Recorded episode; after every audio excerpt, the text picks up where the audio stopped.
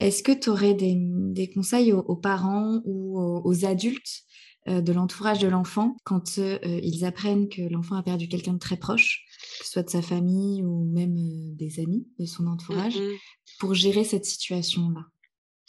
Ça c'est dur, hein, parce que c'est une question que je me suis énormément posée de par la situation du coup. Parce que j'ai un peu 2 exemples contraires, tu vois? J'ai mon grand-père qui a été, heu, incroyable et ma mère qui a géré comme elle a pu gérer Mmh.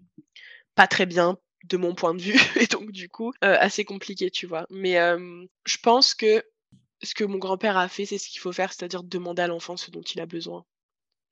Il y aura sûrement des réponses absurdes qui ne feront aucun sens, tu vois, pour l'adulte, mais qui, je pense, feront énormément, heu, pour l'enfant et feront en sorte que, bah, l'enfant soit bien et qu'il vive ça, la meilleure des manières, tu vois? Gros conseil, c'est vraiment encore une fois, hein, ça revient au même finalement que Mmh. Que, n'importe qui autour de toi, heu, mais demander à l'enfant parce que même si, heu, souvent tu as un peu ce truc des parents qui ont qui font les meilleurs choix pour leurs enfants parce que leurs enfants, voilà, ils sont pas encore assez grands pour réfléchir par eux-mêmes et tout. Dans ce genre de situation, ça fonctionne pas. Oui, c'est pas bien de manger trop de bonbons en temps normal, je suis d'accord, tu vois? Mais il y a un peu ce truc de l'enfant fait comme il peut pour bon alors manger trop de bonbons, c'est pas un super bon exemple parce que c'est pour rentrer dans un problème alimentaire après, voilà, mais aller à l'équitation le lendemain, c'est un super exemple. Tu vois? C'est le genre de truc où tu es un peu en mode: «Ouais, bah, moi j'ai pas trop envie», enfin, tu vois? Parce que les les les adultes vivent aussi le deuil du coup, hein, bien évidemment, tu vois? Et Mmh. eux peuvent ne pas avoir envie du tout. Mais quand c'est ce genre de choses, genre les déposer chez un ami, chez machin, chez souette chez chouette chez chouette, tu peux, hem, t'arranger avec la personne pour que quelqu'un les garde. Enfin bref, ça si toi tu as pas envie d'avoir ce ce ce ce fardeau sur les épaules de devoir aller voir des gens et tout parce que ton deuil tu veux pas le faire comme ça, trouve un moyen d'aider ton enfant comme tu le peux, tu vois? Mmh. Alors oui, il y a des moments où c'est pas possible et je le comprends, si ton gosse te demande d'aller à Disney, c'est compliqué, mais, heu, tu vois?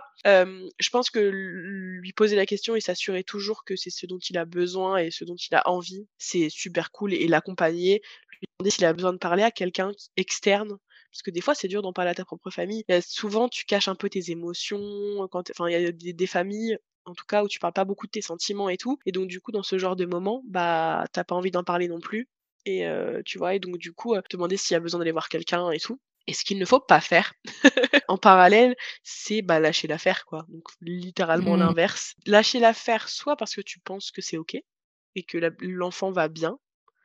Comme je l'ai dit souvent, c'est pas quand on croit que ça va, que ça va. En tout cas pas la 1re fois, de mon expérience, tu vois?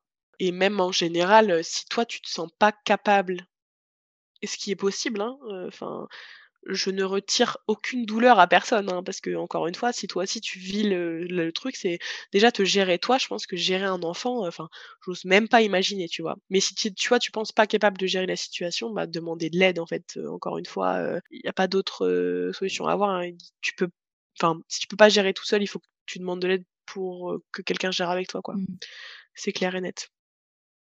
Ouais, donc ça rejoint un peu, ouais, cette notion de de communication, d'aller, Mmh mh. heu, chercher ce que l'autre, heu, a envie et puis Ouais. d'être, présent quand même, d'avoir cette présence un petit peu, derrière, Mmh même si l'autre te dit, ou l'enfant te dit, «Bah, non, je vais être seul, heu, je j'ai besoin de personne», de quand Ouais. même, pas prendre ça non plus au Oui. 1er degré.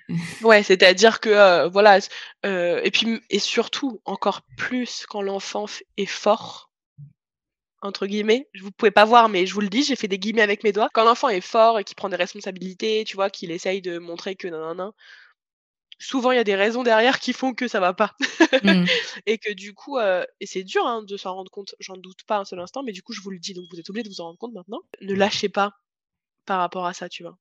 C'est clair et net, parce que, bah, même si, ça a l'air d'aller, souvent ça va pas et donc, avoir un suivi, tu vois? Même si, tu veux l'enfant veut rester un peu seul, OK, mais, dans quelque temps, j'y retourne, je revois, enfin, tu vois?